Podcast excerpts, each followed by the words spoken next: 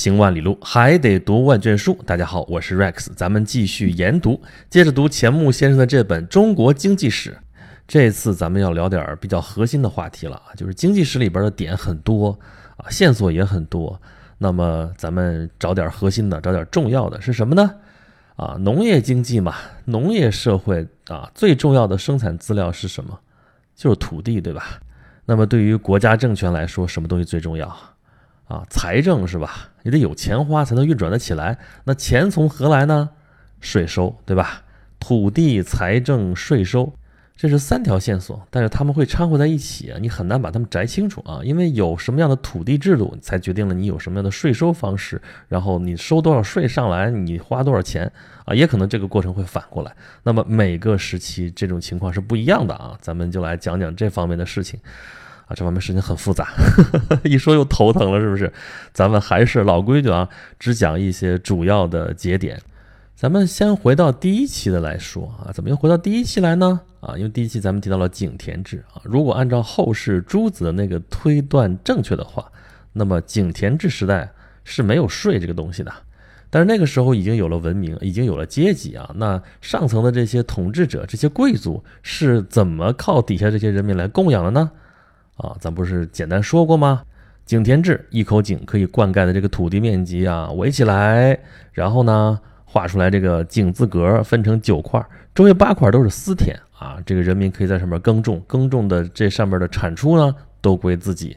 那么中间这块公田呢，大家伙一块来耕种啊，轮流耕种啊，公田的产出供给这个贵族，就是授给他们田的这个贵族啊，就理论上这些田都是归他们所有的。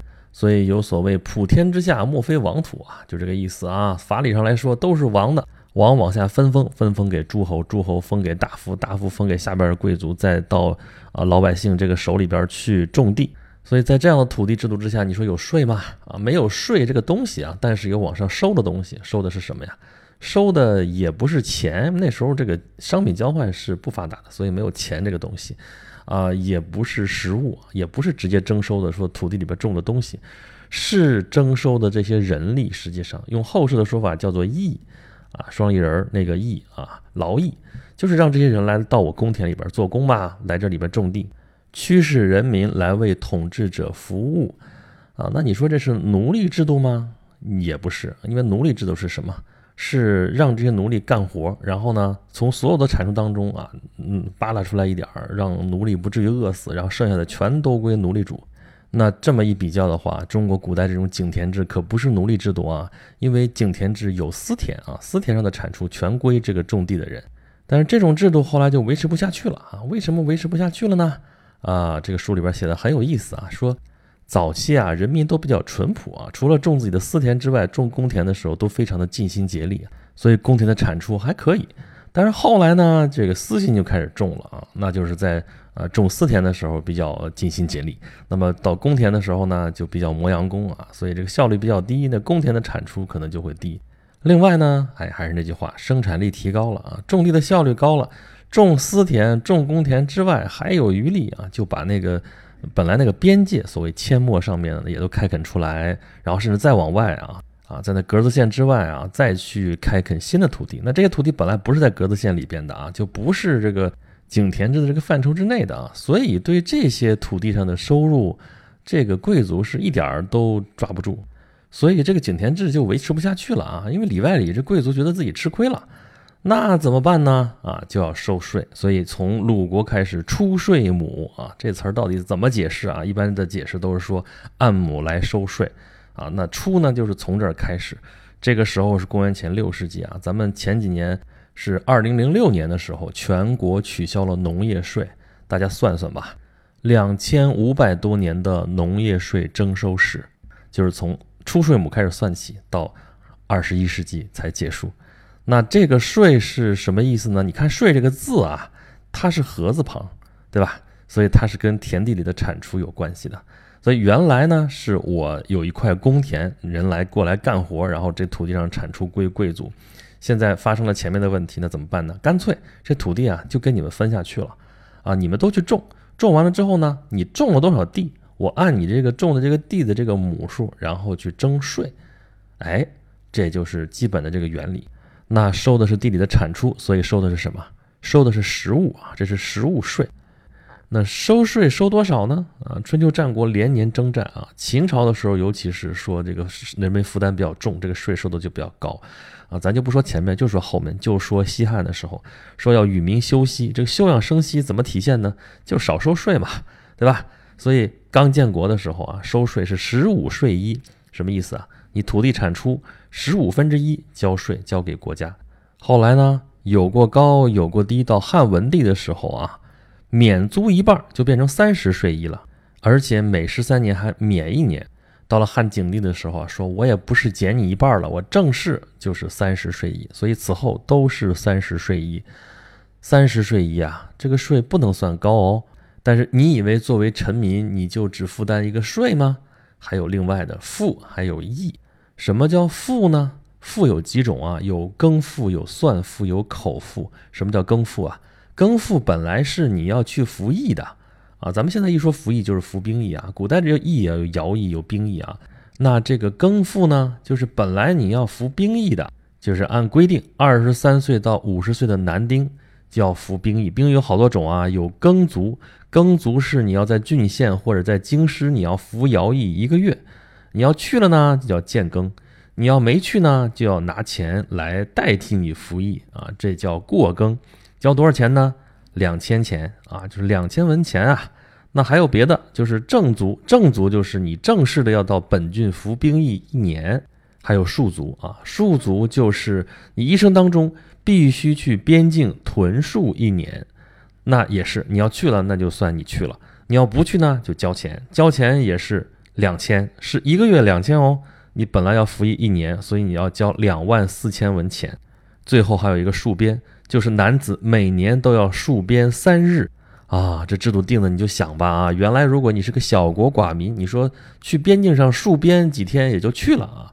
但是呢，你现在国家很大，到西汉的时候那有三百多万平方公里了吧？你要去边境，你说你就在那戍边戍三天，但你路上可能都得来回几个月的时间，你说你去还是不去？那别去了，那不去就交钱。所以这些都是赋，这是更赋啊。还有算赋，算赋是什么？其实就是人头税，啊，按照规定，无论男女，凡是十五岁到二十六岁都要缴纳这个算赋，每人每年一算，也就是一百二十钱。到文帝的时候减了，减到四十钱。还有啊，说女子如果十五岁到三十岁不出嫁的，算赋还要加收，加收是分等级的啊，一共分五等，最高可以收到五算，也就是收到五倍啊。这个政策初衷就是为了鼓励生育啊，因为那个时候人口是最重要的战略资源，所以为了鼓励人口增长，就要提倡早婚。所以你看吧，大龄女青年的问题啊，在现在可能就是个社会问题啊，在那个时候可是实实在在要交人头税的啊，而且年纪越大，你越不嫁，交的也就越多啊。你再看一下这个算赋征收的这个年龄上限啊，烧到二十三岁啊，女子不嫁的话也收收到三十岁啊，再往上就不收了，这是优待吗？你要知道，当时人的平均年龄才得有多少？就这个算赋已经把一个成年人的黄金年龄段全部覆盖掉了啊！那么你以为小孩你能幸免吗？还有口腹啊，口腹就是收小孩的，七到十四岁的小孩啊，曾经在汉武帝的时候啊，把这个收口腹的下限啊设到了三岁啊，三岁就开始交口腹了，好多平民家庭根本就付不起这个口腹，所以怎么着？把婴儿就给弄死了啊，实在是不像话。所以到汉元帝的时候，根据大臣的建议，又恢复了从七岁的时候开始征收口腹。所以你算吧，这个算赋、口腹，再加上前面说的那个耕赋，这其实都是人头税啊，只不过是名目不一样罢了。就这些啊，加在一块儿，负担相当的重了。所以你别看前面的田租好像没有多少啊，三十税一已经很轻了，但是加上这些赋。再加上役，什么叫役啊？刚才说有兵役，还有徭役。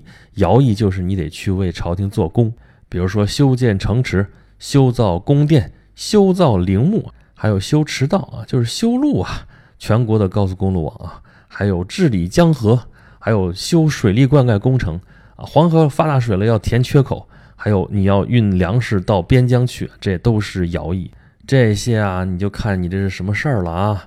有的可能时间短点儿，几天；长了可能就得好几年。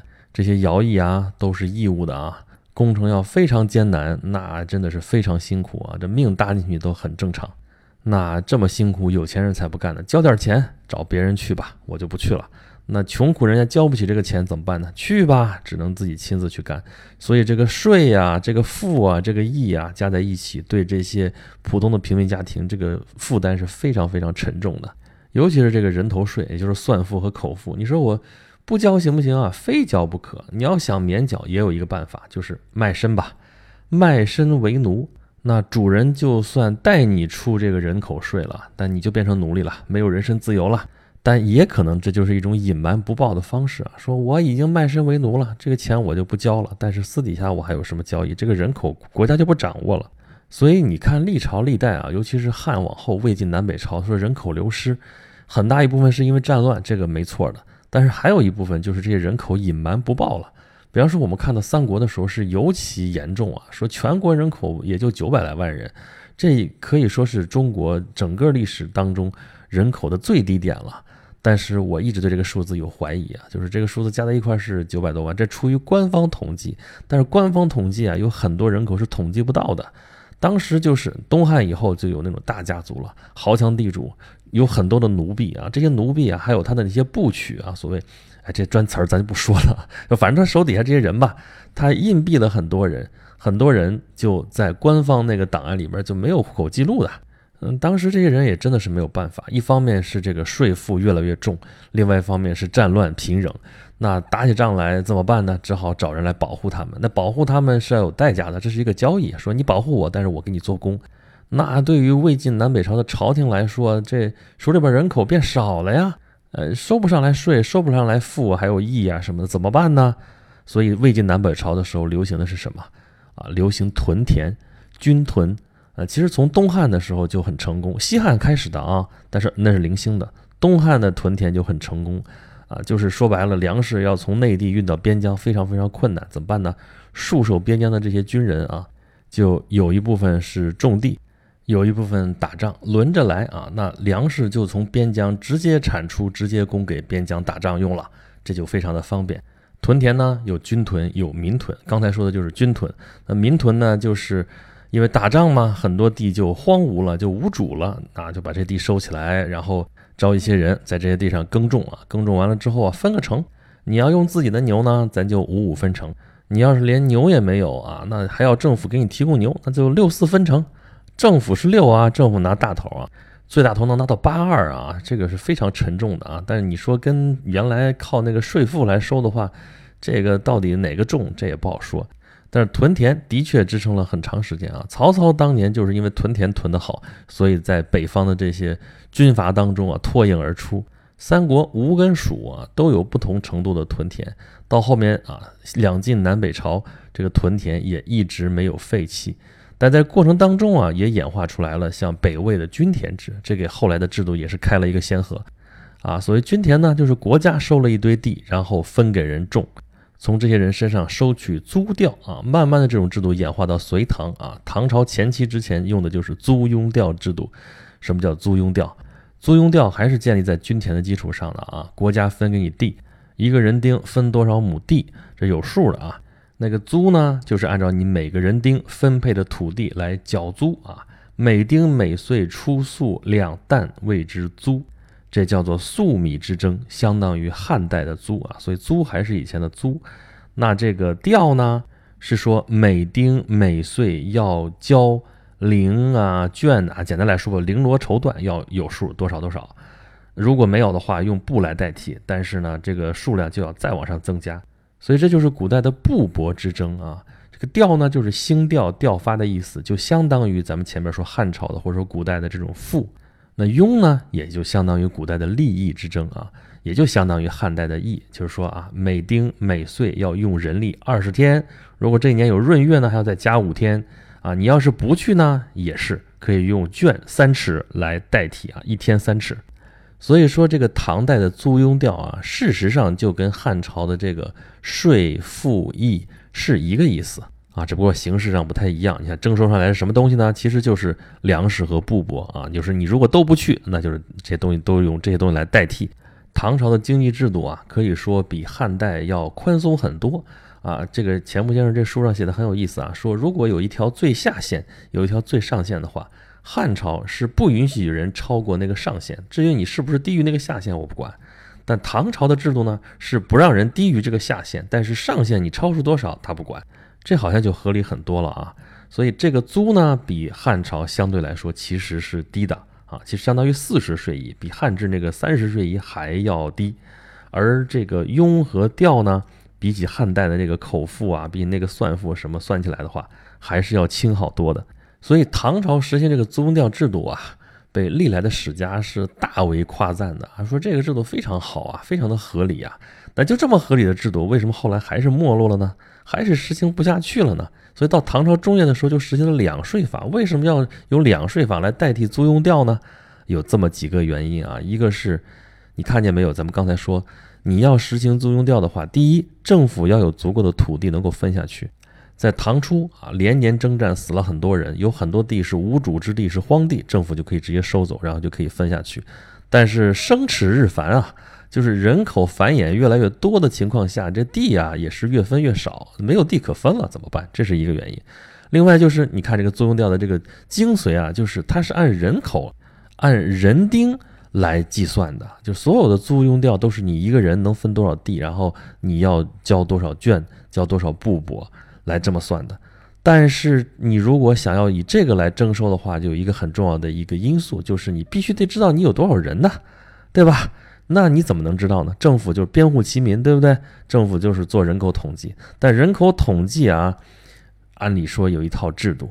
可是呢，这经过多少年之后，尤其是经过安史之乱，经过什么战乱之后啊，这个人丁啊，到底是有多少人，搞不清楚了。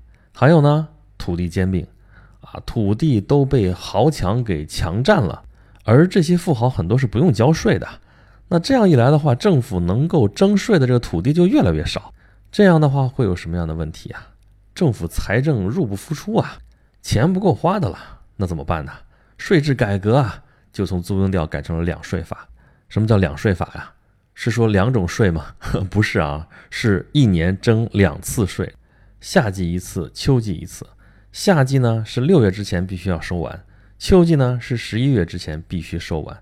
这从公元七百八十年正式开始实施，从那以后，这个制度一直影响到后代，超过了一千年啊，一直推行到晚清民国，啊，开创了今后中国的这个税制。这个两税制到底是怎么回事呢？啊，它跟租庸调到底有什么区别呢？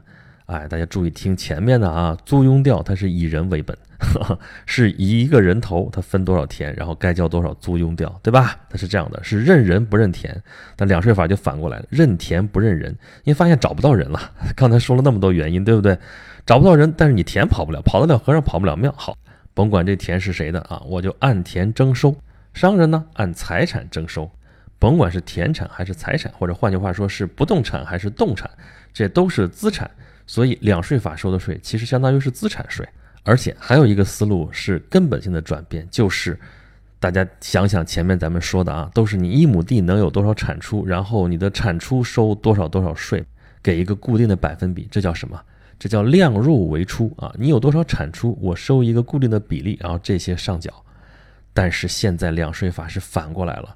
是政府每年有多少预算，然后向下摊派，摊派到每个县、每个乡，然后再看应该在这个地方收多少税，再根据这个地方的所有人有多少资产来决定每个人到底收多少。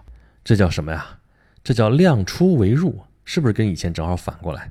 我们现在说税收的时候，国家税收都是这个思路，量出为入。说我们普通的人啊，自然人也好，法人也好，是量入为出的。我们挣多少钱花多少钱，对不对？但政府不一样，政府是我要花多少钱，然后反过来决定我要收多少税，然后决定税率。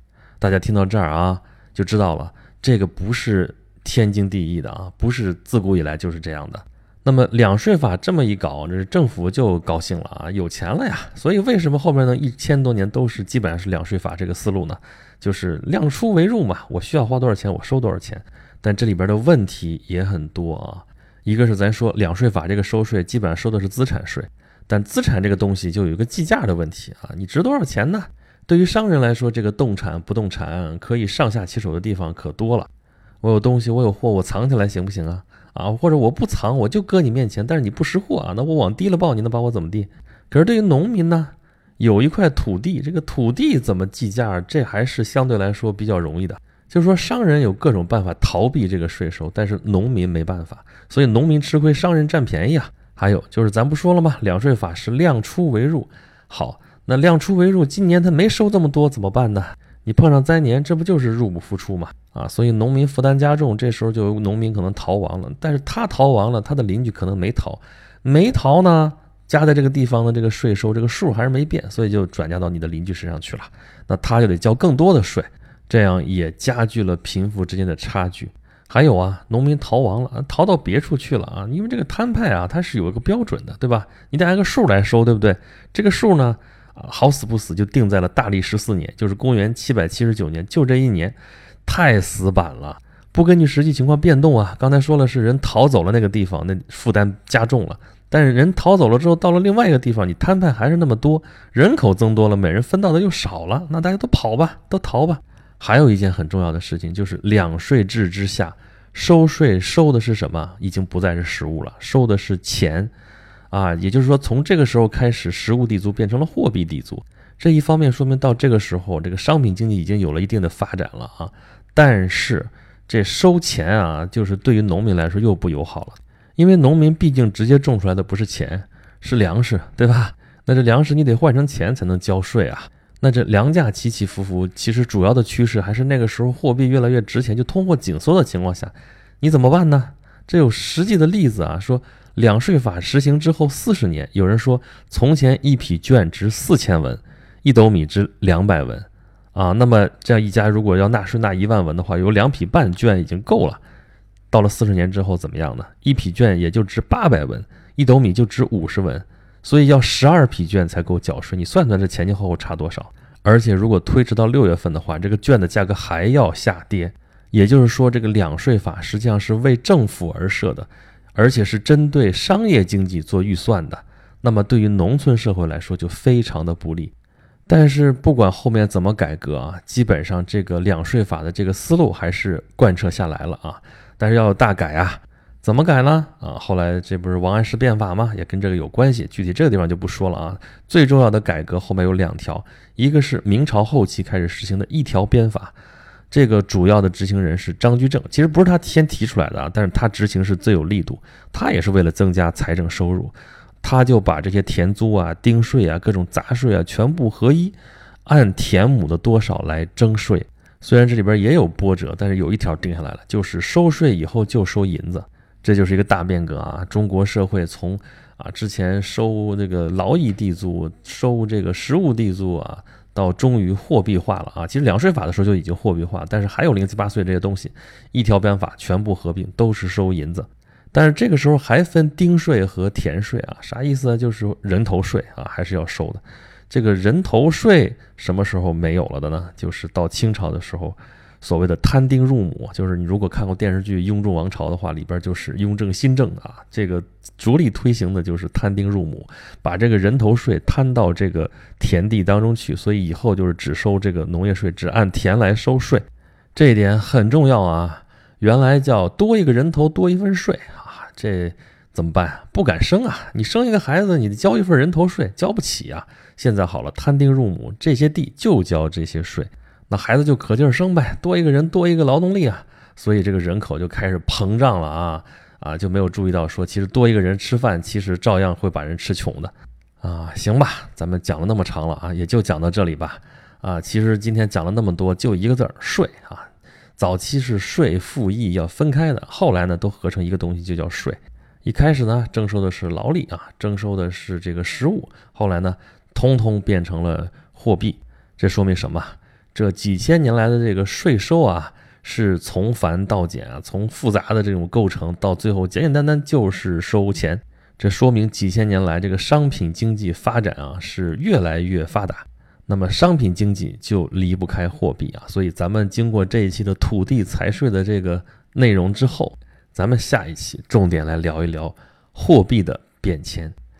我是 Rex，如果你喜欢我的讲述，欢迎关注我的微信公众号，有两个啊，一个是订阅号，叫做轩辕十四工作室；另外一个是服务号，叫做演讲录。言是延时的演讲，是讲话的讲，录是录音的录，在里边大家可以收听到我更多的讲述的内容，还可以通过这两个公众号来跟我交流啊，来给我提出宝贵的意见啊。好吧，咱们这期就是这样，下一期咱们接着讲中国经济史，要讲钱的事儿了啊，下期再见喽。